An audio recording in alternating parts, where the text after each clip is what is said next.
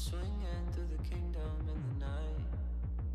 I only see you in the city light. I'm fresher than fresh. I step out the steps, I'm raw running for the flex. Pete told me I was next. I'm coming for next, it really isn't no question. Only super superheroes in the section, only big bangers on the set list. On top of buildings where I eat breakfast, then I shine like a new necklace. I'm ready to go. She calling my phone, girl. I'm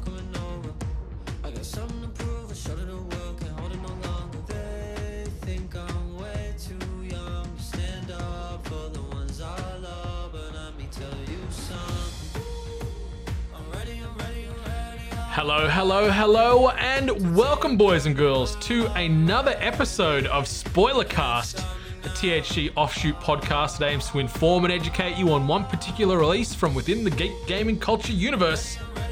On this episode, we're tackling none other than a game that scored 85 on Metacritic, Insomniac's PlayStation 5 launch title exclusive. We've been talking Spider Man Miles Morales, and I couldn't do that without a co pilot.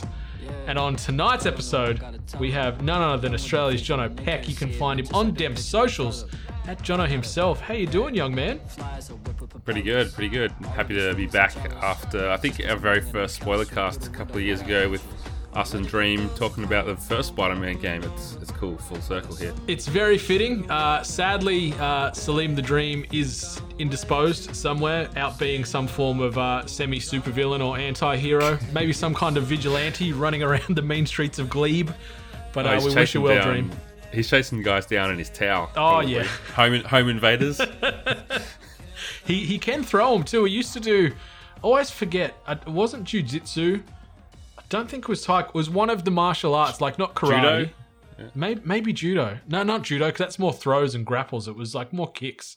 tai Chi. Maybe, maybe. But either way, like he was, he was pretty handy in a fight. Like if, um, Alright. you know, if we, we were rumbling and needed to call in a friend to fight for me, he'd be one of the first guys. Maybe not anymore, but back in those days, like ten odd years ago, he'd be one of the first I'd dial up. So uh, we wish you well, Dream. But uh, the That show sounds must like go an on. eight-bit cast Oh yeah, to come. yeah. Who uh, who would you call if you needed someone in your corner for a fight, life or death? Mm. I worry though because he probably wouldn't answer. He might be sleeping or something. But anyway, anyway, I digress. We're here to talk about Sp- Spider-Man Miles Morales. Obviously, PlayStation Five and PlayStation Four uh, exclusive title was released on November the twelfth. As I said, it was uh, developed by Insomniac and published by Sony directly. Uh, and I guess we could probably jump straight into maybe our general thoughts on the game. So the way we're going to sort of structure it, we've got got a couple of hit points we'll go through. General thoughts that's going to probably lead us then into sort of story and character development, and then it'll sort of weave into into sort of the spider suits, uh, collectibles, nitpicks and gripes, and then talk about potential for a sequel. So maybe if we start uh, just wading into the into the Spidey pool here, and and did you want to share your general thoughts and your experiences with uh, Miles Morales? Yeah, so we'll go spoiler free to kick it off with before we move into the the storyline. But Yeah, we won't for- do that starters. straight away. Yeah, yeah. For starters, I think when this game was announced as uh, kind of like expanded DLC, more or less, or I, I guess it is a standalone game, but it's not a full experience. There was questions about why it was so expensive. It's basically it's a full price game, hmm uh, and I have to say, after playing it, I, I felt like it was worth that full price tag and never really felt like I was getting ripped off with the amount of content there was and the quality of the content. You know, we're always saying that games don't need to be so long. I kind of feel like that playing Valhalla at the moment. But um, you know, going ahead, if if if you know Sony starts making games like if, if their big studios are able to make games like this every two years instead of every four or five years, then I'm kind of down for it. You know, it, it could probably have a little bit more to keep people playing it for more than a few days. But just in general, as we're talking general thoughts, I thought it was worth the price of, of admission, and I really thought it was a great game. How about you? Yeah, I'm I'm with you. I think 99% of the way on that. Like, and and I like that you mentioned Valhalla because these two games came out within two days of one another, sort of part of the of the next now current gen uh, wave of of initial titles, and where this game's eight to ten hours, and then Valhalla is 80 plus hours uh, Yes. for the same price. It is very contrasting uh, games in, in that regard alone, and and I get you like because it is it is a very focused, very condensed game, you know, and and obviously it's it's not without its its its peers and comparisons regarding, say, Uncharted: The Lost Legacy, which is a Mhm. more a more sort of pocket uh, sampling of of the Uncharted world. It was still a complete game, but yeah, it was more of a DLC pack times two almost. So so maybe maybe a hundred dollars plus is a little bit rich for some people's blood, uh, and I get that. But I didn't I didn't sort of when I finished the the story and put the controller down, I didn't feel like I was cheated. Like uh, I Yeah. felt like I got I got my fill. I got a great story. I got a good payoff. Uh, I got some emotional investment in this title and these characters. So no, I'm I'm, I'm happy with it. Like we we both did buy copies of this game, so this isn't a, a paid uh, review or spoiler cast on behalf of Sony. This is straight from our wallet, uh, you know, straight from the horse's mouth as far as our uh, opinions today. And and yeah, like I don't feel like I was gypped any form of any form of dollar value after the purchase. Mm, yeah, and I guess as far as the game itself goes, it's obviously a lot shorter than the original Spider-Man 2018, but I felt like there was a few areas where they, uh, I guess, listened to feedback and improved things. So combat felt a bit tighter. They added a few more abilities that you can throw in there with the electric moves, With the Venom moves, abilities, yeah. I, I found really confusing when I was like first playing the game and I, I went to the menu for some reason and I saw that it said like Venom attacks and in the button map layouts, map outs or whatever it's called. And I was like, is that a spoiler? Like, are they telling me Yeah. that the Venom suit is in this game? They're going I go- straight to symbiote abilities. It's Yeah. crazy. I was like, "Th- that's kind of weird. But then, yeah, it just turned out old Ganke came up with a name that was is kind of already used in that universe. So a little bit confusing with that. But um, yeah, I, I thought that adding those abilities added a lot to to the to the combat, which could get kind of repetitive in the first Spider-Man game. Uh, they also with Miles Morales' different powers added that improved stealth mechanic where you could go invisible and hoon around with with that like invisibility. yeah, and- with your camouflage, kind of- your active camo on. Yeah. yeah, and, and kind of pick and choose when to use that, and uh, I, I felt like that added a, a cool dynamic to the stealth areas. But yeah, it's just generally, I felt like the shorter time frame meant the story was a lot more focused. It was easy to, you know, every detail kind of matters a bit more in that instance. So you don't have any B plots or C plots that you're forgetting about. Everything's like fresh in your memory as you're playing through.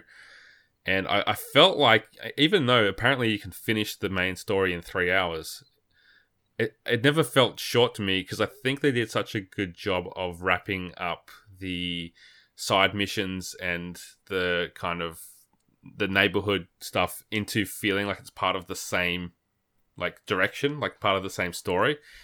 And I, I thought that worked really well. Yeah, I, I agree. The the friendly neighborhood app that was developed by uh, your protege Ganke, he he's a genius. Like they're they're like seventeen year old kids, and they're making these pretty fantastic science experiments. Then he's got this app, and he can just hack into government databases at a whim. Mm. And you know, he's a very very smart young man, old Ganke Lee. But yeah, that bit app, too smart. yeah, like it synergized really well with with the main story. Like I'm with you. Like it didn't feel like a chore when you did have you know a new notification and you and you whip out your smartphone and you, you check it on the app and you see there's a yeah there's sort of a side quest you can do over there. And I'd I'd naturally sort of um, every every other you know main story mission I then jump in and do a couple of neighborhood side quests and just pick the naturally the ones that are closest to you because it's you know the easiest way to to get her done. But I liked it and I liked the characters you meet along the way and there was a good amount of variety uh, as far as what you're doing, whether it be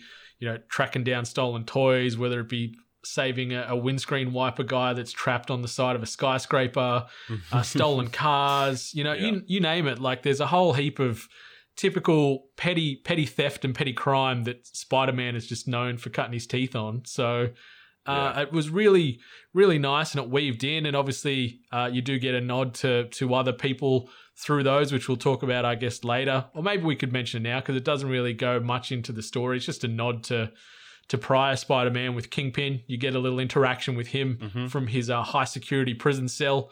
Don't know how he's got a, a computer or a smartphone in his cell, but I guess he's the Kingpin, so he's Yeah, he's the king. yeah, he's he's got his fingers in many many pies. But yeah, I really liked it. Like the the story cracked along at a good pace.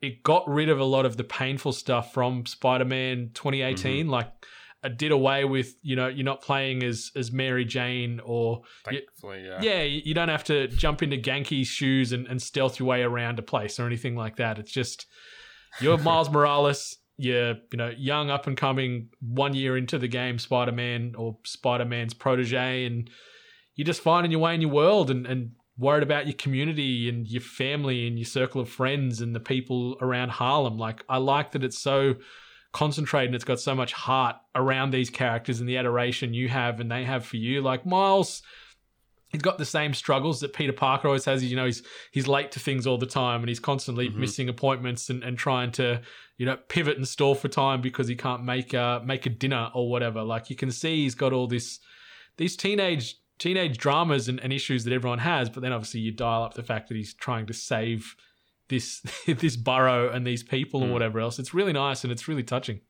Yeah, and on that note as well, I thought because of the smaller, you know, game size, I thought it was physically going to be a smaller game where you were only in In Harlem, in Harlem, and I thought that was how they would get around reusing the city. But lo and behold, it's the whole whole map from the first Spider-Man, and that's really important. I think that they kept that scale uh, because you know it's it wouldn't be the same just swinging around a, a smaller. takes you ten seconds area. to get from one end of Harlem to the next.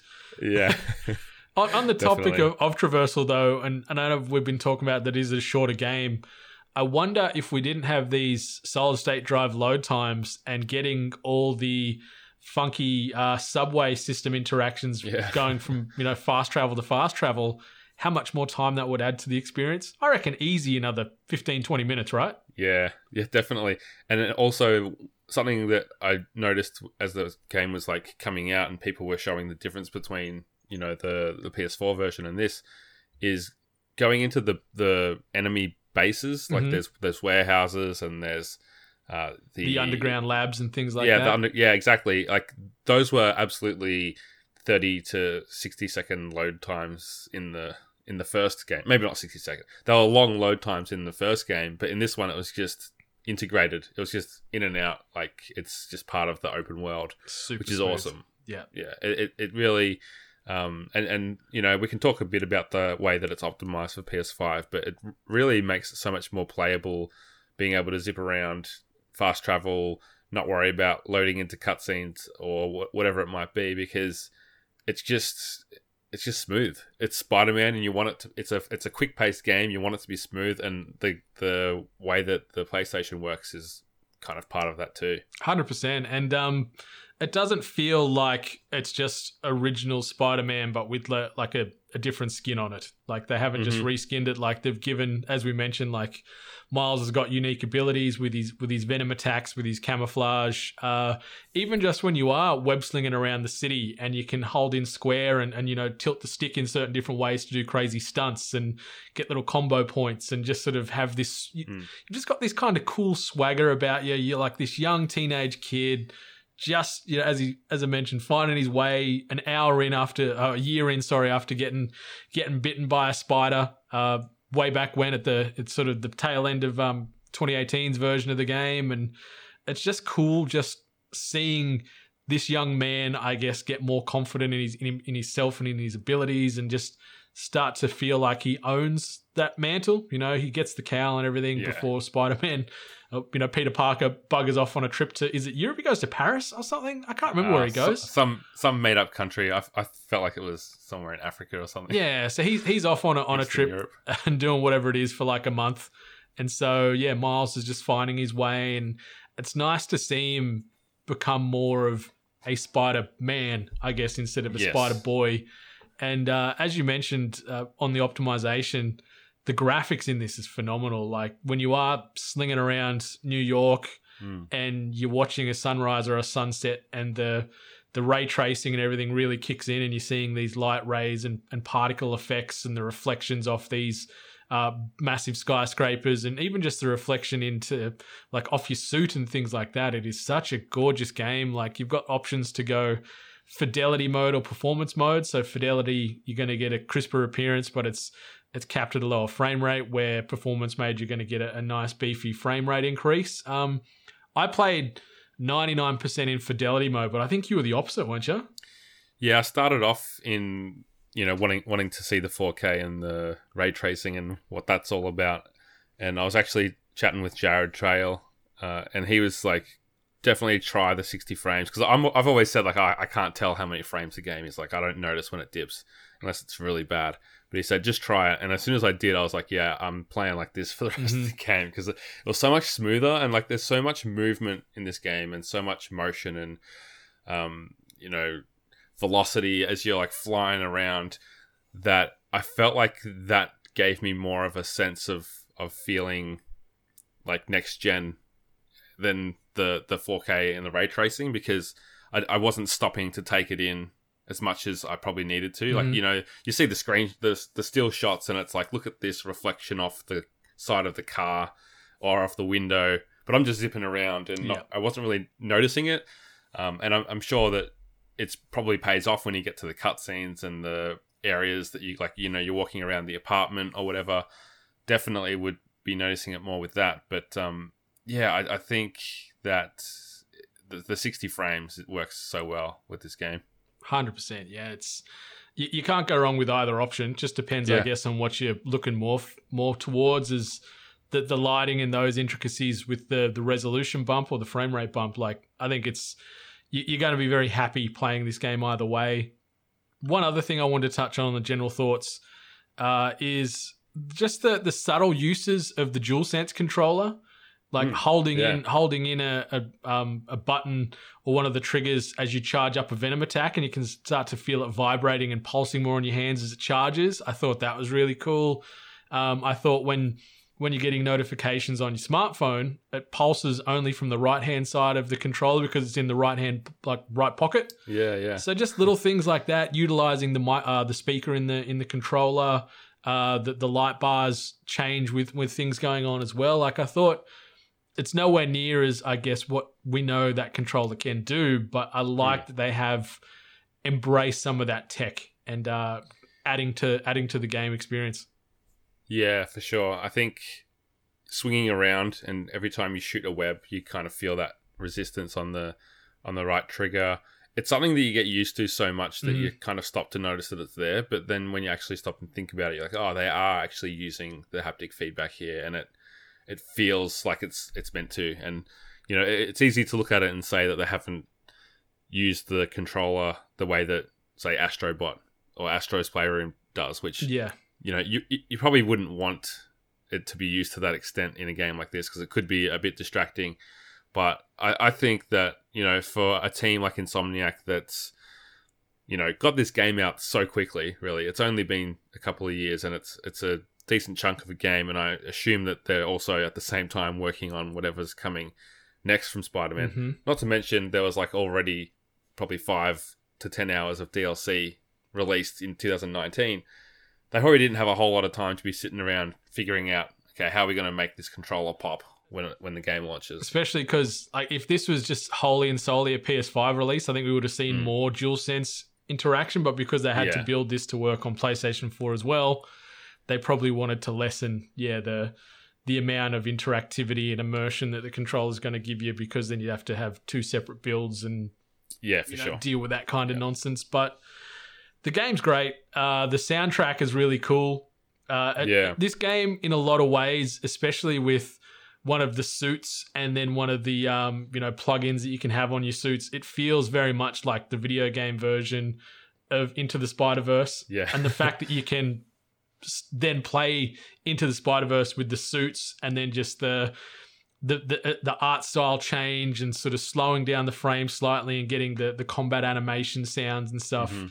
embedded in your game too. Uh, so anyone that's watched that film and anyone that hasn't, go watch it straight after you finish listening to this podcast because it's one of the best superhero films of all time, in my opinion. I adore that Mm. film so much, and, and if you can get a copy on 4K Blu-ray, do it because it is a feast for the senses.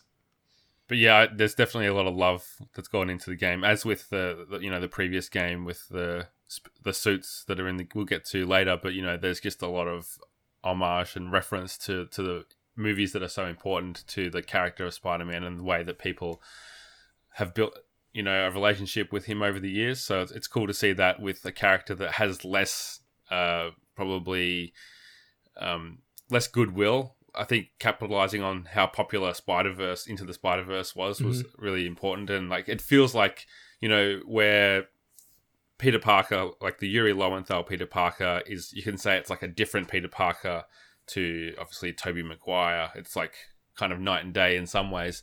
But this almost feels like it's just like the Spider Verse version of Miles Morales. Like there's not a huge jump to to go. Oh, it's he's, he's pretty much the same age. It's played in the same kind of way. Yeah. He's not. He's at the same point in his life. It's it's um it, it's really easy and natural to watch that movie and then play this game. Most definitely. And Nadji Jeter, who plays Miles in, in, in the game, is phenomenal in the role he is. He's, got a lot of heart, a lot of vulnerability, a lot of honesty. Uh, he's, he's just a very believable kid. And uh, Yeah. the, the writing in this game is very believable and it wears its heart on its sleeve, which I like. Anything else we want to maybe touch on in general thoughts? Like, I liked the the enemy diversity. and We'll talk more about that, I guess, with with some more combat discussion. You've only really got three different types of enemies. Really, you've got your general petty petty thugs. You've got your your Roxxon heavy hitters, and then you've got your uh, your underground uh, offshoots. So you've got your three archetypes there, and then they've got different uh, you know different calibers of those where they're general grunts. Then there's some that you need to use different abilities to get a shield off them, or uh, use a certain venom attack to to make them vulnerable to other types of attacks. So there's a there's a good amount of variety in the combat. Yeah, f- for the length of the game, it's enough. If it was like a twenty-hour game, you'd probably get pretty sick Mhm. of seeing those characters, Yeah. and they would they would need to mix up a bit more. Um, but yeah, as you said, we'll probably get into that more. I think, as far as general thoughts, you've mentioned it's not just a reskin of of the other Spider-Man, but in, in saying that the things that are reskinned, like obviously you've mentioned the hip the hip hop style throughout the game makes it feel different. The different suits are, are just very like there's no confusing which Spider-Man we're playing as Mhm. here, and the the style and flair of Miles Morales as a character, the way that he flips through the air, the different animations they've given him, and you know the, the fact that like if you press square while you're running around on the ground, he like busts a move instead of um, I don't know what what Peter Parker does, but it, it's just yeah, it, it is it, it they really went to the to the small things to make it feel different as well as look different. Yeah, no, I agree 100%. So I guess maybe we could start moving into more of the story and the character and uh, or the characters, I should say, and, and and how that all welds into this this Miles Morales universe. I guess, I guess in a nutshell, before we go full spoilers with story, you know, the big bad, you've got the Tinkerer, which which was alluded to in in the trailers as far as your main nemesis in the game. Tinkerer, who is sort of the head of the underground, which is the the eight bit purple uh, underground sort of riot squad. Uh, that are very sort of tech savvy and very new age. They look they, they wouldn't look out of place in cyberpunk. Uh, this sort of outfit, Or Watch Dogs 2. or Watch Dogs 2, most definitely, or Watch Dogs Legion as well. Just chuck them in Yeah. everywhere. But uh, you've got them, and yeah, and then Roxxon, which are sort of the you could say the corporate military type that uh, uh Mm. Simon Krieger's uh, goon squad really. Uh, done admirably by Troy Baker, I must say. I think he did fantastic as as. Simon Krieger. Uh, and outside of that, uh, you, you encounter Rhino, uh, which you would have dealt with if you played the original Spider Man or if you've watched one of the many Spider Man movies and seen all the, the iterations of, of Rhino. And, and he's, he's back in this game. Uh, but outside of that, anything you want to talk about story wise before we maybe just start taking the shackles off and, and diving into spoilers as we see fit? Uh, no, I think the relationships with Miles are really key. Like they're just so important to the story in this game, and we can talk more about the specifics specifics of that as we get into the spoilers. But I guess if we haven't gone into it yet, I'll just say if you if you like any Spider-Man movies and you're not sure, like you should, you wouldn't need too much convincing, but you should play this game, I think. And if it's if you think 90 dollars or whatever it is is too much, then maybe just wait because it will come down in price. But it's definitely worth your time. And if you if you do really love it, there's I think maybe 12 hours if you do everything in the game. Like I'm, I need to, well, actually, this it's probably 15 to 20 because you have to play it twice with New Game Plus to get all the suits and to Mhm. get all the abilities and the trophies if you want to platinum it. So, you know, it's it's not as beefy and meaty as the uh, the, the first game, but it's um, maybe it's more of a, a quality steak where you know you enjoy every bite. Yeah, it's it's like a uh, it's like a an eye fillet as opposed to a big tomahawk. Like I'm I'm an eye fillet guy. I love the the more petite steak that's tender and that's going to melt in my mouth. And I guess yeah, that's that's a good way to describe this game. Like, and and as you mentioned, 20 hours total runtime if you are a completionist. I think that's fair for a Mhm. for a hundred dollars. I've spent a lot more on a lot less in life. Yeah. That's for damn sure. So yeah, yeah. yeah, I'm I'm I'm loving this game. It, it's one of the contenders as far as one of the best games of the year. Like I, it's not my game of the year, but I think it deserves to be in the consideration. Like you're already seeing it popping up on a on a few people's lists and things for their end of year award nominees, and and yeah, I think it certainly deserves its place there based off the the performances from the actors, the writing, the combat. Graphically, it is one of the best games I've seen all year, and. Mm. I really like the story. I like the payoff. Uh, it made me feel things. If I can play a game and get emotional, uh, happy, Yeah. sad, or anything in between, it's always a winner. And, and I felt a lot of that right from the jump all the way through. Like right from loading before the game even loaded up, and you're on that subway and you feel the da-dunk, da-dunk, da-dunk as the subway is going along the tracks and you feel that pulse through the dual sense. I was like, oh, okay, yep. And that was my very first experience with the PlayStation 5 and the dual sense. So I was like, oh, okay, yep, the future is now and I'm very excited and let's go. So uh, yeah.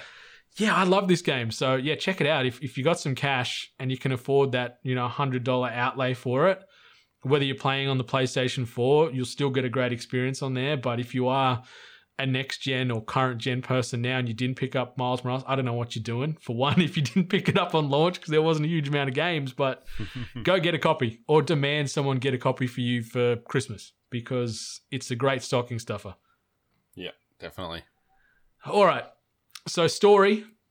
Uh, full warning, listeners. We are 28 minutes in, and the spoilers may or may not start flying now. So, just hold the phone if you're concerned about things getting spoilt for you. Jono, did you want to lead us off on story and maybe your thoughts or anything you wanted to discuss? Yeah, I guess the the biggest thing, like the biggest thread running through the story, is Miles' relationship with two people who are close to him, and they're kind of on the wrong side of the law in Tinkerer and the Prowler. Mm-hmm. Great, great original names there, but um, you, you've got like his. We know from even watching into the Spider Verse, his uncle has this association with you know people in, in the crime world as the Prowler. He's kind of playing both sides, you know, where you know you look at him and you think he's a good guy. He's got a good heart, you know. He obviously cares for Miles, but then he's kind of you know being caught up with the wrong crowd or whatever it might be. So I like that right off the bat. You've got that association with a character that we know, and that tension of of knowing that uh, that he's probably involved in some nefarious stuff, even though it's it doesn't really become obvious until probably halfway through the story. Yeah, I thought he was done. I thought he was done. Yeah. Like he's just, you know, he's just working for the train yard company. Yeah, he just he's, he's turned a leaf. Yeah, he's just just a, a blue collar man again, just uh, earning his dollars the good old fashioned way. But no, there's the prowler and his purple and Mm. Green suit. and it, and also like the way that he just recognizes Miles like instantly. He's like, ah, it's Miles. Yeah.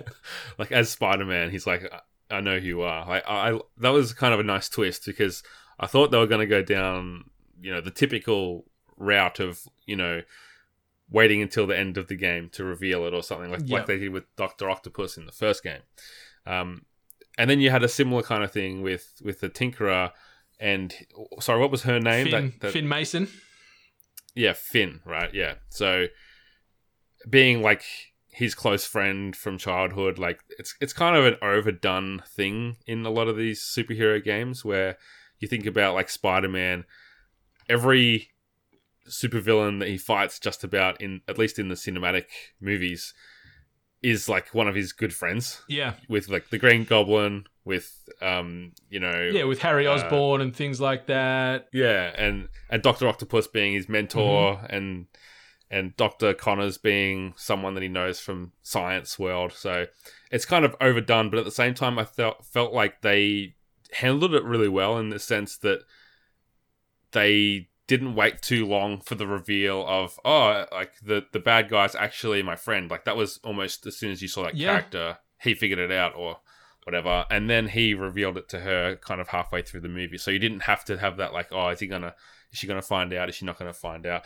so then that introduced this immediate tension of we both love each other, but we're on different sides of the coin here. And is one of us going to be able to convince the other person that what we're doing is right?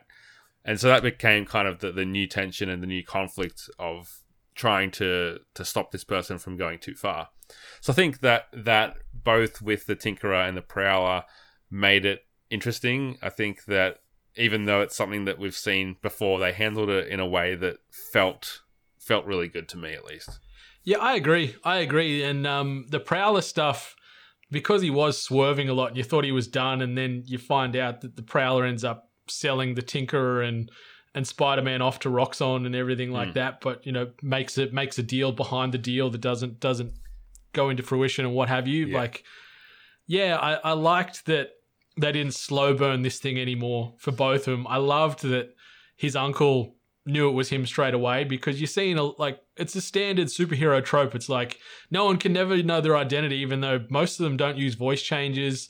You know, they've got the same same physique as as the person that this loved one would see every single day. You know, and they'd know that Yeah. they'd know that vocal delivery, but you know, Clark Kent in his glasses and you know, Spider Man, yeah, he's in a suit, but you know, if you walked up to me and you talked to me in a in a, in a Spider Man suit, I'd know it was you. You know what I mean? Yeah, I was but thinking that. like it's it's just so I like that they didn't do any of that kind of nonsense. It was just yeah, you, I know I know the way you move. I remember you as a wily kid on the basketball court. You know, same moves. You, Yeah. You're my you're my nephew. Like, and then and then seeing the this the internal struggle that Miles had when he realized that Phin was the Tinkerer Mm. and and and like using Ganke as his moral compass. What do I do? Do I say this? How do I deal with it? Blah blah blah blah blah. And he, you know, he he double agents for a hot minute and joins the underground with Yeah. with with Phin to to try and work out what they're doing. And then ultimately, yeah, he has to tell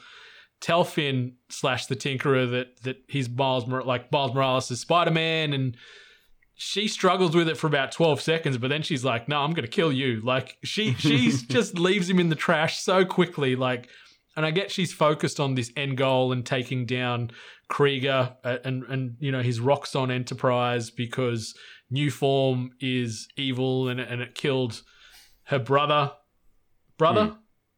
Yeah, I think her brother slash father figure. yeah slash scientific genius mentor of both Miles and Phin. Hmm. So so she's got a an axe to grind and, and some emotional trauma she's trying to deal to Roxxon for for doing that to to this important person in her life and ruining her life really and putting her on this path of revenge. But yeah, I liked it. I liked the the payoff with with those characters, but I also like the little things like seeing Miles and even when he's in in his Spider-Man outfit dealing with the people around Harlem.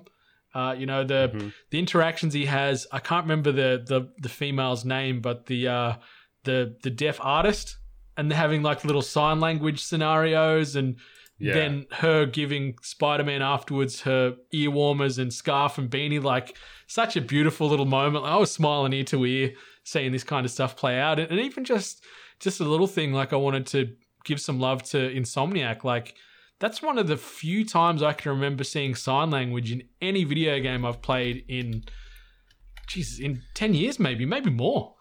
Yeah, definitely. I, I had that as a as a note to talk about later, just with the different representation we saw throughout the game. But yeah, having a, a hearing impaired character, Hailey was her name. Hailey. Yeah. She was yeah, she was so cute and so sweet, and no dialogue, obviously, she didn't need it to get that across. No. and I felt like that that was such a credit to on Insomniac's animators and to, um, I guess the the way that they had Miles signing back to her, doing like ALS sign language, and um, I think that's what it's called. Anyway, that was such a, a great little surprise. Like the, from the first time I saw her in the game at the street parade, I thought, oh, that's a nice little thing to, for them to just throw in there. Yeah. As they did, and then she just comes back, and it becomes a semi love interest, or at least a, a friend of, of Miles, and that's such a cool thing. I don't know if she's a character from the comics or if they've just invented her, but really cool and really well animated because yeah, cute as a button, I'd say uh, that character and and their relationship as well as you know uh, two people who grew up from the same neighborhood presumably or live in the same neighborhood at least and have have more in common than you might think. Mhm. I think. Yeah. Anything else you want to want to throw while the while the floor is yours? Um, sure. Like, I think we were talking about uh, the yeah. So we, I, we should probably talk about Simon Krieger, the Troy Baker character. He's kind of the big bad of the story. Yeah. Like, he's really the most flat out evil character in the game. But I kind of liked that it was almost a red herring where he was just kind of facilitating the real like the, the villain of the story is the tinkerer because that's who you have to stop and fight. And he's just kind of there to facilitate it. Mm-hmm. you know he's got all the resources there. He's the the power that has to be stopped. He's like the you know if he wasn't if his evil wasn't there then there'd be no problem. But they found a way to go and kind of circumnavigate him so you don't have to have some kind of like boss fight with this nerd scientist that would crumble in one punch. And i like that. And i like that it's kind of the uh you know that kind of lex luthor in that character where they're pulling the strings and they have other people do the fighting for them. And you really want to see him brought to justice. But at, at the same time it is your friend who is taking things too far and i just love that how you know her plot is to take him down and to destroy his facility and he's just like oh, i'll just take the insurance money thanks a lot Yeah. Yeah, he, was a- he was a great. great little twist And and I'm I'm very big on that in in film in games. Like not every big bad or supervillain needs to have all the martial arts skills under the sun and be this imposing muscle laden person that's going to beat you to a Mm. pulp. I like when you just see these bad people that just because they're so resource laden and got deep pockets and all the connections, you know, as you said, yeah, they don't have to get their hands dirty. It's like, well, we we we got Ryan like Rhino got busted out right in the, the opening credits and, and we were gonna take him away to the secure facility, but joke's on you. We actually took him back to Roxxon and gave him this enhanced venom resistant armor and whatever else. So suffer. And then yeah, Yeah. you, you're fighting fighting Rhino like as as Krieger's proxy, which which I thought was really cool. That's that's something I'll probably talk about a little bit later in in the nitpicks and gripes regarding regarding those big bads and what have you. But um yeah, overall, um storyline and, and direct like indirectly attached to the storyline, you've got your skill tree, you've got your your three sort of main uh, offshoots of that with combat venom and camouflage abilities you can upgrade. And then if you want to get some other uh, boosts and benefits in the game, there's challenge skills that you can do, which is your combat, your traversal, and your stealth. And so Peter Parker's conveniently placed, I don't know, a dozen computers and screens and things around New York. Like, I don't know how none of this stuff gets stolen, but it's all there. And you just pop onto these random buildings and and uh, random locales around New York and, and do a couple of little little mini mini events and trials to to get some upgrades and, and I'd really recommend people do a couple of those at least getting the first one or two for combat and traversal. I didn't do the stealth ones yet to be completely honest, but I've finished the combat and the traversal ones because there's abilities in there that'll really help your play style Mm. and and make uh, fighting enemies and things a lot a lot easier. But uh, yeah, I, lo- I love the characters. Like it's a more intimate grouping of characters. Uh, you know, Miles' mother's there. You're still dealing with the fallout after after the, your father got blown away in in Spider-Man, the 2018 video game release. Uh, you've got a, a nice intimate group of friends. I like the bad. I like that the Tinkerer is yeah the big bad, but at the same time she's got heart, and you still do care about this character, and you want her to come good. And yeah for sure I guess maybe we could talk about that that sort of her arc that she has in the game and, and how it, how it ends up. What do you think? Yeah, she kind of goes a bit crazy there, doesn't she? But um, yeah, I, I think that that's they're the best kinds of, of characters. I think like the best kinds of villains, where it is like your Killmonger in Black Panther, or you know the, the type of villain that you kind of you can see even, where they. you know, he's he's Sorry? he's Thanos is doing what's good for the entire universe. Yeah, Ultimately, yeah, where, where you can see where they're coming from and you can understand why they're upset, and you might not agree with what they're trying to do, but you can see what's motivated it, and you know if you could just like look at it from this perspective, maybe we can get a resolution, and um, that you know obviously wouldn't be a very fun game if you could just talk down the the big the villain, Mhm. but um, the, as far as like relating to to Miles and, and seeing his friend go through this transformation, you, you can really feel that pain that he's going through. And you're getting these great flashbacks of times where they have, you know, hung out as kids or like they're going through the museum with their science experiment and you're seeing them interact with each other before everything happened and you're seeing uh, I guess the relationship that they had with her brother that's gone and why that would also affect Miles yeah, because he didn't he didn't know that anything had happened to this guy until he started investigating. yeah. When he saw the video clip, like because when they first bumped into each Mm. other, he asked how he was going. You know, he's still off working Yeah. and whatever, and yeah, Yeah. Phin just downplayed it and ignored it. So yeah, I like that. I really like Yeah. that. And um, yeah, her. I, I guess the the game it, it ends very quickly. I felt like it felt like there was this build up, build up, build up, and then you get to the last mission, and the game sort of tells you like this is the last mission. Are you sure you're ready Yeah. to embark on this? On this, like I'm completely paraphrasing here, but you, are you ready to you know to to try and fight this bad and and end the game in all essence? So uh, that took me by surprise that it happened very quickly. Uh, I like that. Yeah, you do go to where one of your fondest memories are with Miles and Phin, where you are at this Mhm. this museum, where I guess you first your, your brilliance and your genius got acknowledged and put on the map, where you had it on display there. really cool part of that as well, where Doc Ock and Yeah, Peter Parker Peter kind of walk past. I was like, hey, Yeah. I want to follow him, see where he goes. yeah, that was a great little nod. And listening to their sort of uh, internal discussions and monologues they're having, looking at these exhibits and stuff, I thought was really Mm. cool. Um, I thought though the the final battle against Phin slash the Tinkerer, it was a little ho hum.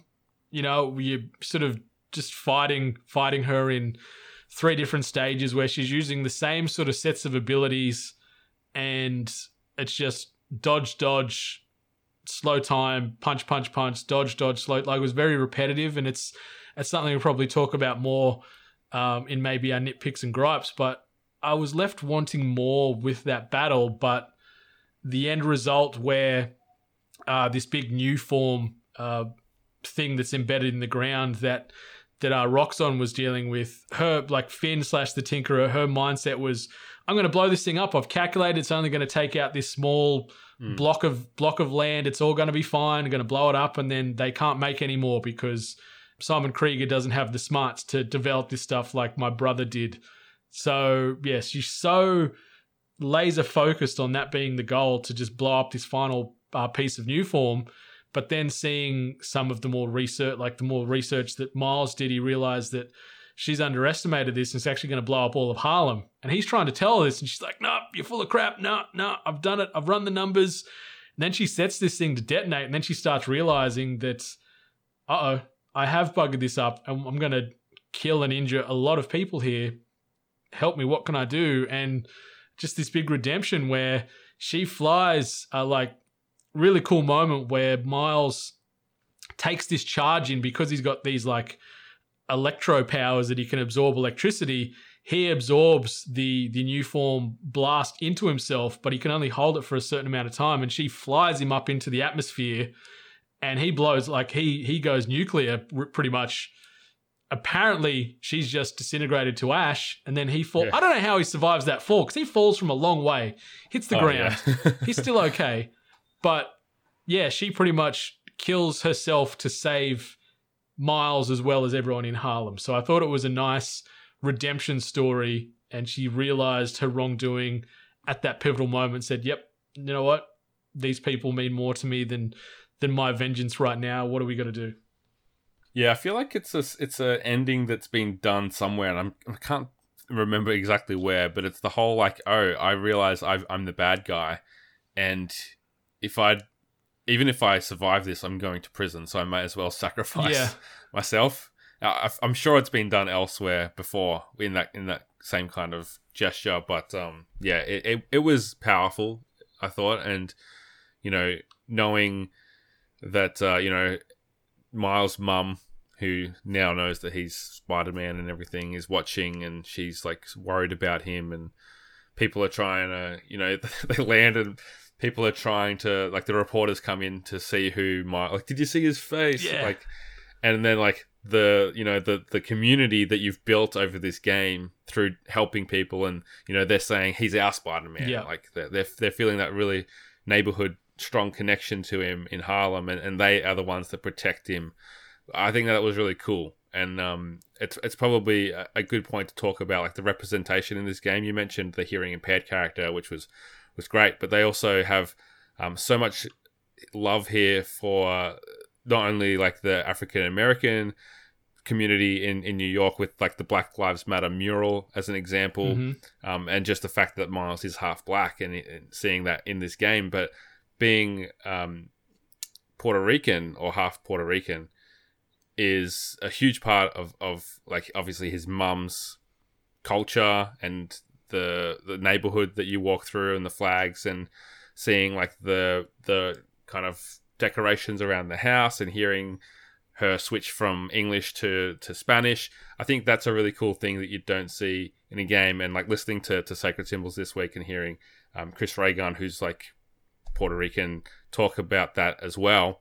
Never like he's he said like I've heard people speak Spanish. You hear Mexicans in games all the time, whether it's like you know your Red Dead or like Uncharted, where they're he- heading off to Argentina or whatever to, to look for like you know El Dorado or something. But you, you never see that specific culture Mhm. represented, which is a really cool inclusion in a game like this and such a big part of who Miles Morales is. Yeah, it did really well in that regard, and I've actually got that episode downloaded of Sacred Symbols, and I wanted to to get their thoughts. So I'm keen to to give that a spin uh, soon. But yeah, I really liked that. There, there was a lot of a lot of members of society and and areas uh, or communities, I should say, that yeah don't get a lot of acknowledgement in games and especially mainstream AAA games like Yeah, exactly. you do see Yeah. a bit of that representation popping into a lot more indies because I guess they've got a lot more freedom of choice to Mhm. tell the stories they want. But for the most part, you know, the the quote unquote fo- corporate fat cats are, I guess, pretty much on rails as far as your, your main your main protagonist has to be a Caucasian male or Caucasian female. You know, they don't really veer from those paths too heavily. So it's it's nice to see uh, those those communities get portrayed in this way and also get the respect and adoration that they deserve as well. And to be done in, in such a great way Yeah. as well. Like like even like like we're we're not minorities over here. We're we're white people. But if if an Australian was like the the lead in a Marvel game, like an Insomniac game, we'd be pretty excited about that. Especially if they nailed what it means to be Australian. Yeah. Australian culture. Like it's it's sounds ridiculous saying it because it's never going to happen probably. Well, we got uh, Captain Boomerang in Suicide Squad coming up. and and do you think they're going to nail it? They're going to nail a lot of our uh, our bogan slang and things, that's for sure. But uh, yeah. yeah, like I, I think I think Insomniac certainly took the time to to tell these stories and, and showcase these cultures and communities in a way that is very respectful and very endearing and very caring to those those communities and, and, and those nationalities and races because it's Mhm. it was awesome to see and just a little part like where you're setting up for the um like the Christmas dinner and you you you're flicking through your father's records and you're Yeah. seeing all these records it's, it's not just you know it's not Mariah Carey's Christmas album or the Bee Gees it's it's these these songs that are from uh you know uh yeah uh, Portuguese uh you know people that are famous in that industry and that musical area so I really dug that and yeah I just love the heart this game had like Mm. right from the jump right to the closing credits like it is just so full of heart and emotion and the fact I was feeling stuff the entirety of the way through, even doing random side quests and, and doing, you know, some of the friendly neighborhood app stuff. Like every character I met, I'm like, you know like, I've had a good interaction here. Like, I care about what you're saying or what you're doing or what I'm doing. I wasn't just sort of web slinging around for the sake of it. I felt like everything. I did had a purpose, and that says a lot about what Insomniac have done here. Yeah, I think a lot of those, even though they're little neighborhood side missions, a lot of those people, it's like they're, they're down on their luck or they're like, you know, blue collar workers and they're working through, you know, a really tough city to, to survive in, in, in some ways. And you, you feel that connection, I think. You feel like that, not, not the struggle, but you, you feel like you appreciate the grind, that the hustle that everyone's working on to, to just get by. And, and Miles is, is part of that too. Hundred percent, and um, I guess that could sort of segue nicely into maybe some discussion on the spider suits because there is a there is a quest where you are trying to uh, get the the friendly bodega owner's cat back that uh, has gone walkabouts. The cat is is aptly named Spider Man, and uh, if you go back to that bodega after you finish the game, you get uh, the bodega cat suit, which is Yeah. got the cat in the backpack as you're slinging around New York with a with a um, with a ginger cat on your back. I think, which cool. is very adorable. So you've got 19 different suits in the game. Some are only available once you finish the game and do a new game plus. But uh, what were some of your favorites uh, from a suit perspective, and also maybe some of the mods? Did you sort of Hmm. veer off and change the mods up much? I, I was pretty much no. locked to like um the mods where it was uh, a larger perfect dodge window and then after a perfect dodge you do i think it was like 40% more damage on attacks after it so they just synergize really well and i used them the entire way through yeah, I, I didn't change them up much at all. I, I remember, like, I guess we should say the the big difference between this and the, the first Spider-Man game was the suits don't have these special abilities tied to them, whereas, yeah bef- like in in Spider-Man, you could take them and, and apply them to different suits, and this didn't really have that. Um, you could uh, instead craft the mods or the visor mods or the suit mods. And the one that I found the most useful, and I, I can't remember if it was from doing like the stealth challenges or or what, but it was like if you get spotted by when you're in ste- trying to do stealth mode, you instantly go invisible, which gives you like a, an extra chance to not get spotted, basically. yeah yeah i So- remember that one Yeah, so that was really handy trying to take down as many people as possible undetected. Um, but yeah, as as for the the suit mod, I think whatever like whichever was the first useful one I came across, I just stuck with it. Um, but as far as the suits that I used the most, probably the the Spider Verse one. To be honest, Yeah. I, I thought that was awesome. I did switch off the frame rate mod that makes it like 25 frames per second or whatever it is to to match the movie because it was just like when I was playing in 60 frames, it was just really jarring to to go from that to, to that. Um, the suit called the End, I thought was really cool. I think that's what it was. It, it's basically a jacket hoodie, and he's got the Timberland boots on Oh, yeah. as well. yep That was really cool. And then there was the 2020 suit, which was essentially like a Watch Dogs thing, where it was like the visor yeah with the digital screen.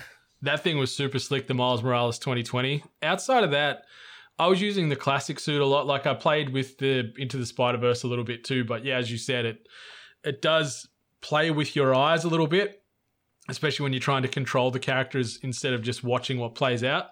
Uh, Mm-hmm. But then I was I was rocking around the winter suit for a bit, which I thought was Yeah. adorable. the crimson cowl I used a little bit as well, but the winter suit was cute, especially when you're having these serious stealth moments. You've got like earmuffs and a scarf on. like, I thought it was great. Yeah, th- th- there's not really like I found in the first game there was a few that I saw and instantly instantly I was like, oh, that's kind of crap, or I'm never going to use that because Mhm. there's so much cooler ones. But I found in this game most of them were, were really cool. Like they all had kind of their place where they where they made sense to wear and that kind of thing. Especially, I mean, towards the end, like you get one from the Prowler, like when you do all of all of the um, music collectibles. I did not That- like those side missions, by the way. I did not like them at all. That's our next. That's our next topic after after spider suits. But um, yeah, I didn't like that one, that suit, because it was just like the same color scheme as him, essentially. Um, you also had like the underground version of the spider suit, and the the neighborhood one was kind of cool, where you, you finish all the the side missions and they give you the the green and black and yellow hmm suit with the Black Lives Matter mural. I thought that one was cool, but yeah, there's a lot. Um, I- just like the fact that so many of them have hoodies because Oh, that yeah. look that looks so awesome. Yeah, he's certainly a slicker looking Spider Man. Like he's just got this swagger about him in and in and out of the suit. Like he's he's just a cool dude. Yeah, And, apart from the um, one that um the one that Peter Parker gives you before he nicks off. Oh, the one that look- looks like it's like two sizes too big and like you Yeah. got the neck ruffle. Like, It looks like um Spider Man's pajamas. Yeah. Is what it looks like. Yeah. like a like a kid's Halloween costume. It just doesn't doesn't quite fit. I expect it to be almost like the um the shoes in Back to the Future where he puts them on and presses the button, then it like goes just sucks to his physique. But no, yeah, it was like a size too big for him. But He'll grow into it. yeah, thanks, Pete. Like, um, but yeah, maybe if we jump on to collectibles and things like that. Um, Yeah. yeah. I as as I mentioned briefly, I didn't like the Prowlers sort of little collectible jaunts where you're running around trying to sync up a sound wave on a recording to somewhere like to an area or a, an item out in the world. Uh, didn't vibe with that at all. I did a few of them and I'm like, nah, I'm done. Moving on, never again. Uh, you've got time capsules, which I thought were the most endearing out of all the collectible and little offshoots because you're finding things that you and Phin left around the city. So you're finding r- random little bits of paraphernalia and little knickknacks, and there's a little story to each one of them. So I thought that was really nice. You've got your your sort of your your um, underground tech uh, suitcases you're finding to getting your tech points for upgrades as well. Yeah. Uh, outside of that, anything else uh, that you want to talk about there? There is something else, but before we go to it, I'll mention th- those other ones. So I, I liked the the recording the music ones because I, I found them endearing. Not so much the trying to find where the sound's coming from, but what the uncle was actually talking to you about, like telling you about how him and your dad used to kick around, and this is where we used to hang out, and this is the nightclubs we used to go to, and this is our favorite pizza place, and you kind of get to get to know Miles' dad a bit more, but also see what their relationship was like before things went sour. And I think that's really important to that, that character of the uncle who presumably will continue to be part of Miles' story because he doesn't have a father anymore and he kind of probably needs that father figure. So I did enjoy that part. I thought it was worth doing from that perspective. The postcards, I I, I was kind of annoyed at, at like the kind of places that they would leave them. I was like, what kid is really gonna be like, you know, flip flying around the city, leaving these um, time capsules? Did I say time capsules? You said postcards. Yeah, Because about to say, I'm like, I don't remember any postcards. Man, right. you've gone deep. okay. so the, yeah, the, the time capsules is what I meant. I, I thought I felt like they left those in some random places, but the the the idea of what they actually were was cool, and the Yeah. fact that if you go into your menu, which I, I didn't actually do enough, but Miles will actually talk about Mhm. it once you pick it up, and that adds a lot more to like similar to to the music ones with the uncle. It adds a lot more to his relationship with Phin. Um, so if you haven't, I don't know why you'd be listening to this, but if you haven't played the game yet, or if you've still got time capsules left to find, make sure you open up the menu when you find them and hear what he has to say about them. Um, the postcards is a post game collectible that only unlocks when you finish the campaign. Okay. So that, that might be why you missed them. But you um that, that, that they were my favorite one because your mum gives you a postcard in your house or you find one in your house and it's kind of like a little scavenger hunt with these audio recordings that your father made for you for your 16th birthday that he never got to give to you. So it's him similar to the to the music ones where he's he's sending you around to different points around New York to um reminisce about you know this is the basketball court where we me and your uncle took you to learn how to do a jump shot. This is the museum that you dragged me to with Phin. Um and this is you know this like all these kinds of it's a trip down memory lane with Miles hearing his dad's voice for the first time since he died. So that's a, a really cool thing Mm. from like that narrative perspective and you know I, I think what i like about the collectibles in this game is they actually add something. It's not just like you know you Red Dead Redemption here's some dinosaur bones and or, or here's a dream catcher or something. Yeah. um as as much as you know some people just love going to random points on the map i'm not really into that. And th- they make it not too hard to find like they're all on the map you know exactly where they are. You don't waste time looking for them really so yeah that was that was probably my rundown of the collectibles there's something worth mentioning here because I don't know where else it fits in. But did you find the Stan Lee statue? I did not know. Right. I so did not. um, I need to though. Yeah, I only found it because there was a trophy connected to to it. It's called like honoring a, a New York legend or something, and it's the trophy's called best fries in town.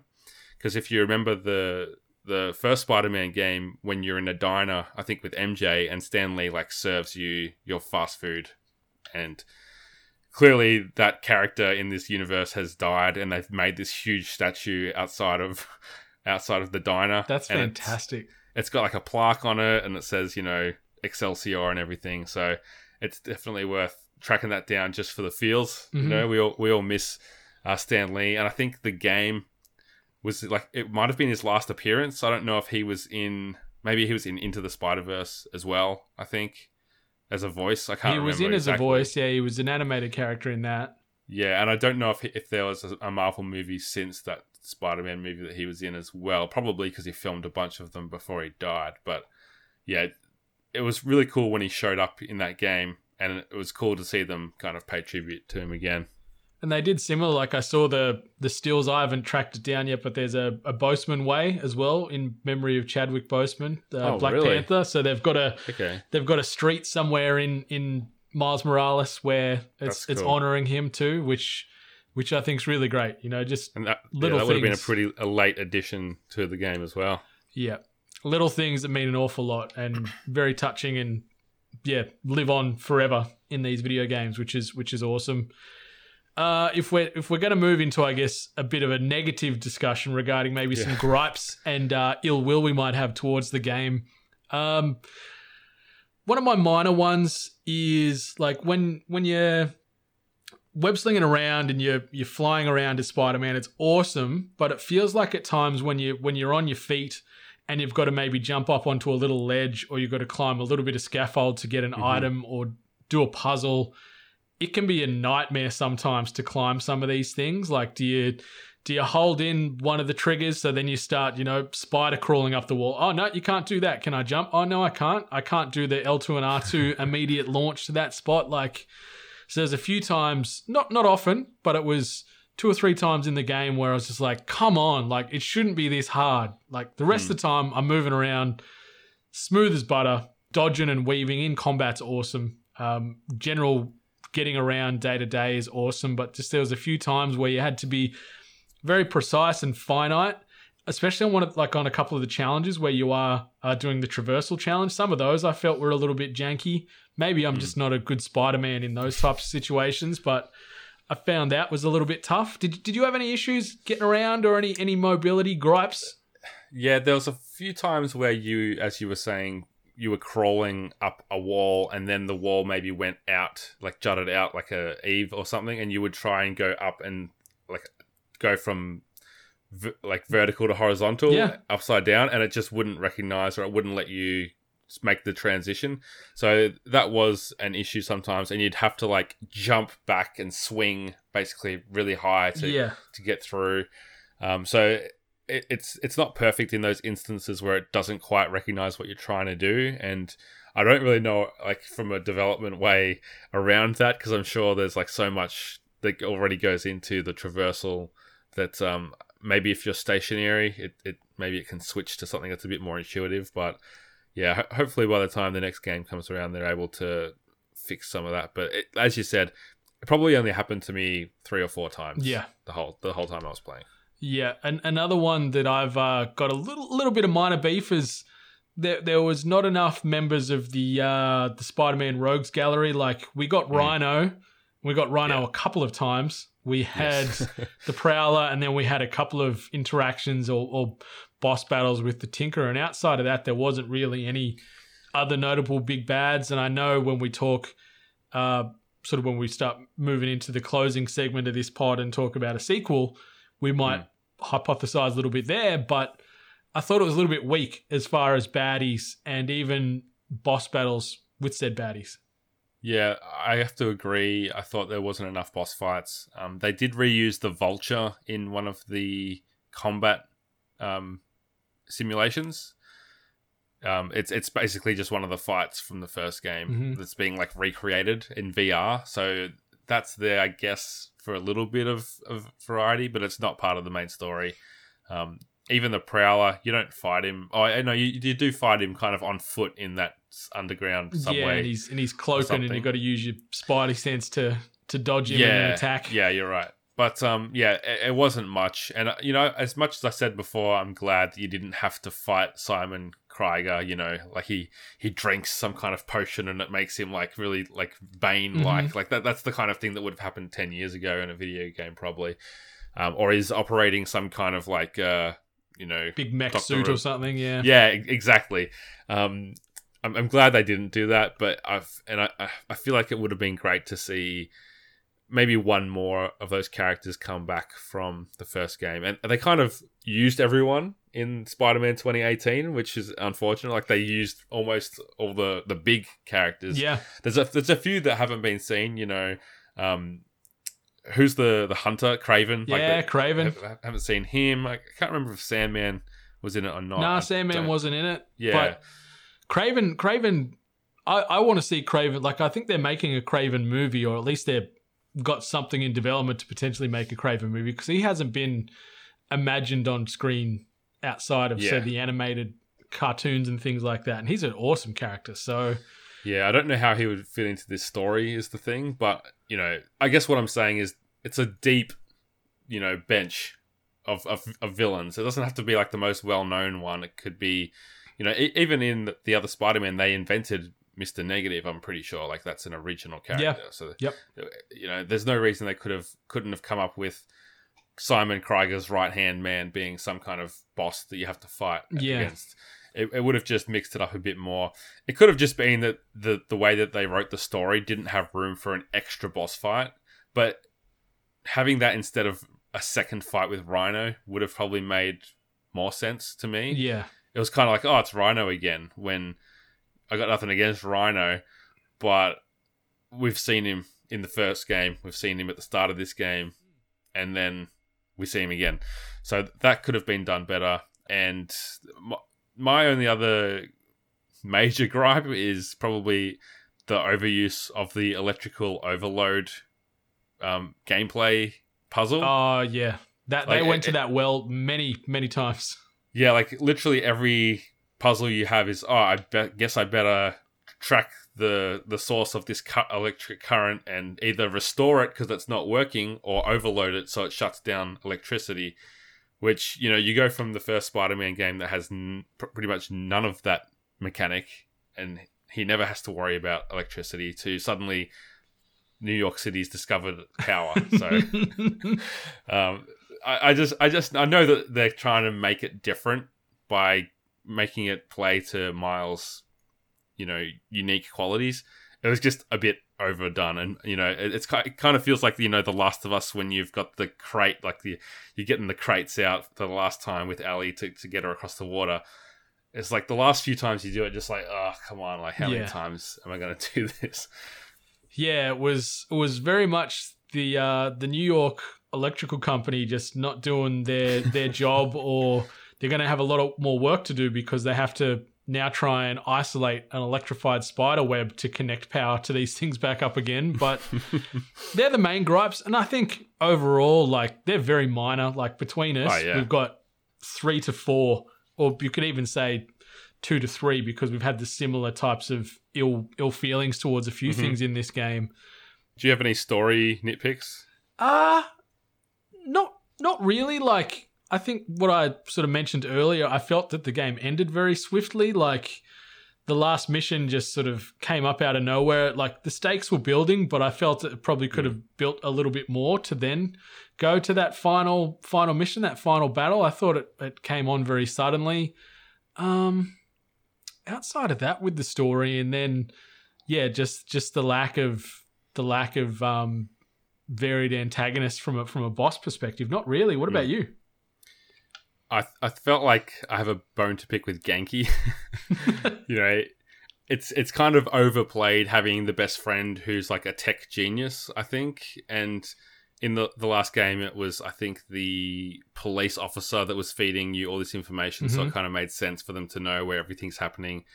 Um, but you know, from from all these games, it's always like on the comms unit, someone that's the eye in the sky or whatever, and this teenage kid is hacking into like these top secret terrorist organizations and these like paramilitary groups and he's having no trouble developing an app overnight and getting things trending on social media instantly. Uh, he's just like a genius. But then he goes from this genius to an idiot because he's on this podcast, the the rival to Jonah Jameson's podcast, and he's talking about him and his friend Spider Man and what they've been up to. And I'm like, kid, like you got to be a bit smarter about this. Yeah. They're, they're not. It's not going to be that hard to figure out. Like, okay, who's this Ganke kid going to hang out with? He's probably got two friends in his whole school, you know. and one of them is this is, is Miles Morales kid who looks a lot like the same frame as, as Spider Man. But so people aren't wise to that outside of his uncle, remember? Ah, so you gotta be you gotta be smart, man. You gotta be a little bit smarter with that. like like yeah that part when they did reference that in the game i was like what what what what are you doing but then i'm like yeah he is a teenager so he's just boasting to his friends very unaware i guess of the potential weight of what he's saying on a podcast that syndicates not only across the town but globally so yeah the, there'd be Reddit threads about that for sure. I think. yeah people deep diving on his Facebook profile. But uh, the other thing, I felt like they were kind of nothing against Ganke, but they were kind of shoving him down his throat because they kept telling, like, he kept telling Phin, like, it's okay, you've got me. You know, I know you've lost your brother, you've got me, you've got my mum, you've got Ganke. And I'm like, she just met him at the Christmas dinner yeah the other the other day for like an hour before you know one of you had to leave. So why are you telling her that he's there for you or whatever? Like that that didn't quite like hold up in my narrative mind, like in my like is everything foolproof kind of mind. I, I think that that was kind of a bit a flimsy, but that, that like I say, it's very much a nitpick. Also, like the mobile phone that she dropped and just left there, and no one picked it up. No, just conveniently the bottom of this big tower underground enemy base thing Yeah, and there's like guards everywhere, but no one's like, oh, I think someone dropped their phone. I wonder what happened after that huge electrical surge and that guy died. Like maybe we should look at this phone. And how did the how did the phone still have battery? Like that happened. I'm assuming weeks, Weeks. ago, yeah, and that thing still. months. Well, I guess she is a tech genius, so she's probably made some like lithium 7.0 supercharged thing to to keep this thing from never running out of battery. But yeah, just I thought that was very. uh convenient. yeah, very convenient. But um, I, I think the way it ended, oh, I guess how this ended, but also connecting the dots and, and sort of weaving this narrative from Spider-Man 2018 to Miles Morales, Hmm. and just building out this this universe. Uh, so in, in the post credits. We, we go back and see uh, old uh, Dr. Curt Connor still there working away. Sort of Norman Osborn comes in, and you're looking through the eyes of Harry Osborn, who's still in this big isolation tank with the symbiote, which, from my understanding, the way they're going and, and just the way I've interpreted it, this isn't the symbiote that's, that's come back from space. This is something they've manufactured in this lab. And so I'm assuming that's how Venom's going to become a thing, is that it's been built in the Oscorp uh, laboratories. And yeah, Harry's going to become Venom. We might see Green Goblin with hmm. Norman and a bit more of Lizard. Like he does get mentioned in in previous games, so you know he has taken that form here or there as far as the run-ins that Peter had with him in 2018 Spider-Man. So I'm excited to see where they go with it. What's your thoughts? Like, did did that sort of get you a bit excited seeing that continuity and these references back to these characters again? Yeah, definitely. I, I think the way that the, the first Spider Man game ended was like really setting up a cool sequel, um, which, you know, I thought was going to have Miles in it. And now that we've played as Miles, it's hard to see them leaving Miles behind in some ways because it's been such such a great experience getting to play as him and get to know his story and empathize with him and his situation. So I would really like to see them switching between the two Spider-Mans or having that as an option in the next game. Whether it's you know you you jump between one or the other depending on which part of the story you're in, or maybe it's a GTA Five style. You know, being able to choose which character you play as at different points that would be really cool. Maybe they team up. Maybe it's multiplayer. I don't know. I think that there's so much they could do with that, and uh, seeing Sony Studios experiment a bit more with multiplayer through uh, Ghost of Tsushima Legends. It's cool to, to think at what the possibilities could be uh, if they're starting to, to delve a bit more into that. And it, it's it, it's hard to see it being a fully multiplayer experience Mm. because it is so streamlined, and that just wouldn't really make sense with what PlayStation tries to do and with what Insomniac particularly tries to do. But I can definitely see them utilizing them both in some way. Um, I think it was you know, it was cool the way that they wrote Spidey out of this game. Like, you know, he's off in another country, and then at the end of the game, he's telling you that, oh, thanks for, for keeping a watch on things. I've got a few chores to do around the house. I'm redoing the kitchen, or I'm like fixing the, the gutters, or, or whatever. um, so, yeah, we, we have to get back to Spidey and Peter Parker eventually. But I just don't think we want to say goodbye to Miles, especially the way that Into the Spider Verse is so huge, and there's going to be another, presumably, Miles Morales movie that's going to be just as big, if not bigger, Mhm. eventually. I'd like to see them add um, more suburbs, or sorry, more boroughs of Manhattan into the game, whether it's Brooklyn and Queens, uh, or I guess New Jersey or something. It would it would just be cool to to see them add a, a different kind of way to play the game with maybe it's there's less verticality because I think like we've just played two games in Manhattan, and can they really do it again? Is the question. Like, can you really do a whole game with the exact same map again? And I Mm. don't think that it would be the best idea. Yeah, I th- I think think some fresh locations would be very much in order, and I agree with you that they might muck around with a bit of multiplayer. I don't think it'd be the full core experience, uh, but maybe some parts where you might jump.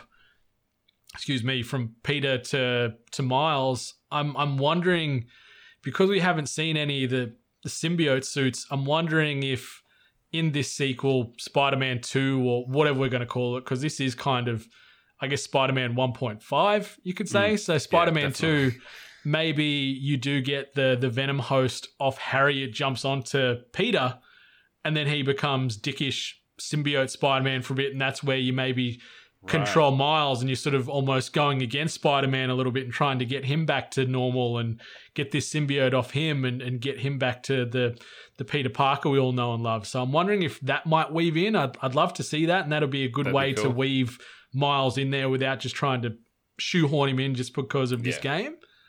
But yeah, you do need them both in because you can't just say, "Oh, Miles, Miles had to go to some other country for a science trip this time." You know, do you mind looking after? Do you mind looking after the region while I'm away, Peter? Yeah, no worries. Okay, see ya. You know, we, we don't need to go back to that well again. Yeah. So work out a way where you can have them in the same story, play as them at different times, and I could see a nice way to get some cool conflict, and that would be pretty troubling as the player as well, where you are Hmm. having to beat up Peter Parker or do harm to him to get this symbiote suit off him and get him back to being a, a more you know pro character again instead of a negative. Yeah, yeah. There's a lot of things that they could do to play with that. Um, I guess spoilers for The Last of Us Part Two here. Like, I'm I'm actually gonna spoil it. So fast forward, like, mm, press the little fast forward button twice. Like 30 seconds will do you. But you play a large chunk of that game as Ellie, and then you play a large chunk of that game as a different character. I'll say because I guess some people might not have got to the fast forward button in time but you're you're reliving the same time period from a different perspective. So it's it- it'd be cool, kind of, if they did that as well, where you know you might play as, as Peter Parker, and Miles is going to help me on this mission. Here comes Miles. You know, you deal with Rhino while I'm over here dealing with Shocker or whatever, and then it flips, and you're replaying the story from Miles' perspective as it heads towards like a climax Mm. it's it's kind of ripping off the, the Last of Us in some ways, but I think that like there's no rules about linearity and what you can and can't do. So I think that the creative people at Insomniac could definitely find a way to make that work. I agree. I agree. And um, one thing that wouldn't surprise me, maybe the last question that I want to ask you as well, is do you think this is the last we've seen of Phin? Do you think that Yeah, ultimate so. sacrifice, she's gone? Or do you think they're going to try and maybe weave in?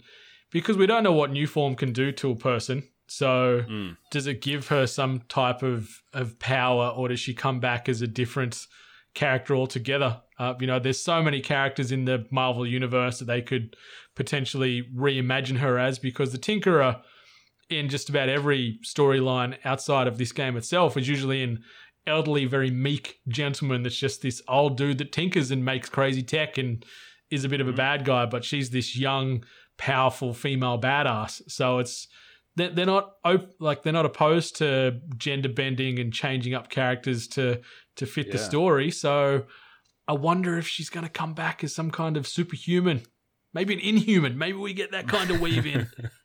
Yeah, I don't know. I, that's a tough one because I felt like the story ended so well, and like Miles having such a strong relationship with her, it would be hard to just like bring her back for like one mission or something. Yeah, cheap because pops. it would be. Yeah, it, would be. Yeah, it would be a very like. Yeah, it would be a, kind of a cheap trick to play, or or maybe it's like Mysterio's pretending to be her or something, but. That's a lot of trauma for Miles to go, to go through to see his friends still alive and then suddenly she's gone again.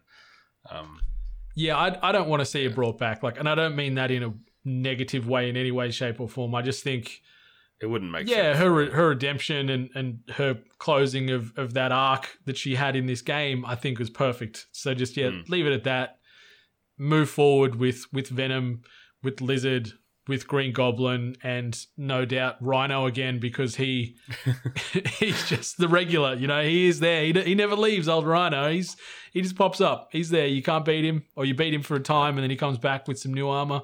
Oh, and that's Yeah, us- another quick gripe that I forgot yeah. when they're transporting him at the start of this game and he's in this big giant contained steel vessel why didn't they take him out of his armor when he's in jail like why is he in jail in his full rhino outfit like what's I was going on here the same. I was thinking the same thing, but then there was a Roxxon mission that I was doing where you can go into one of the laptops and see like the plans for his new suit. yeah and the Troy Baker character kind of says something like Rhino wants to get out of the suit, but we're going to make it even better. So that made me think, oh, it must be this suit that he can't take off. Like it's just like stuck to him, or he's like, I don't, I don't know the character super well, but I'm guessing he's him and the suit are one or something in this game that- like in in a lot of comics and stuff it's just a suit he can put on i know and i think in one it might be yeah, part of his person but yeah, yeah. Because I was thinking the same thing. Like, um, maybe if you have a superhero that has like you know that turns on fire, you put him in a big bucket of water. Maybe if Rhino has this suit that makes him destroy things, you take him out of the suit. Mhm. But yeah, yeah I, I'm sure they thought of it. yeah yeah they found a way. They, it. they did, and it's it's it's a mi- mi- minor gripe, but I'm very excited for Spider-Man Two. I reckon it's probably two years down the line. See, they made this game in two years. If they're going to make a bigger game, I think it's going to take a bit longer. Although you know they did have the DLC. Maybe they've been working. I think they're already on- working on it. Yeah, They're already working on it. Yeah. and if they're back in Manhattan, as you said, like the assets aren't going to change Yeah. too much. So Yeah, I mean, I, I would be satisfied with Manhattan plus Brooklyn or Queens to just add a little bit extra to it, maybe. yeah, Um, go to Washington, go somewhere else in America. Just give us something. yeah. Pa- pay um, pay like Ubisoft for the the code, the source Oh, code for London, For, yeah, for London or for San Francisco from from Watch Dogs. So yeah, something, something. that's but how I'm sure that's how it works. Yeah, but I, I think 2022 ish, we're going to get Spider Man 2. Cannot wait. Cannot wait to see Venom realized in this franchise. He's always been one of my favorite characters, so I Mm. hope they don't do him dirty uh, like the most recent films have been doing to him. So. Yeah, but um, man, anything else you want to say before we maybe close this episode down? I know we talked about this being a quicker one, and then we've we've been waffling here for an hour and a half. I know. Can't believe we've we've talked for this long. We've it's like a tenth, more than a tenth of the length of the game itself. but no, I mean, we talked in depth about the PS5 itself with uh, the the review, I guess, uh, on the THG feed between the two of us and Ali, so people can go listen to that if they want to hear a bit more of our thoughts about the PlayStation 5 in general. Um, but yeah, that's pretty much it. Nice. Yeah, and when you're done uh, consuming that PlayStation 5 centric stuff, the Xbox Series X focused episode is also out on this exact same RSS feed as well. So all that current gen info and opinions and early impressions and reviews, it's it's all here. It's the place to be. So uh, yeah, Mhm. this uh this brings us to an end of the Spider-Man Miles Morales spoiler cast. Uh, you can find Australia's Jono Peck at Jono himself on dem socials. You can find us all as a collective at We Are 8-Bit. You can find me at Brendan 8-Bit. Be sure to send some love to Manscaped over at manscaped.com. You can uh, get yourself 20% off and free shipping using the code 8-Bit at checkout there. And when you're done checking that out and looking after your family jewels, head on over to audiotechnica.com, audiotechnica.com.au to get the best in audio-based equipment. But until next time, 8-Bit Nation, it's been our pleasure to bring you this spoiler cast. Much love. Be greater, as they say. Nice. Like palm to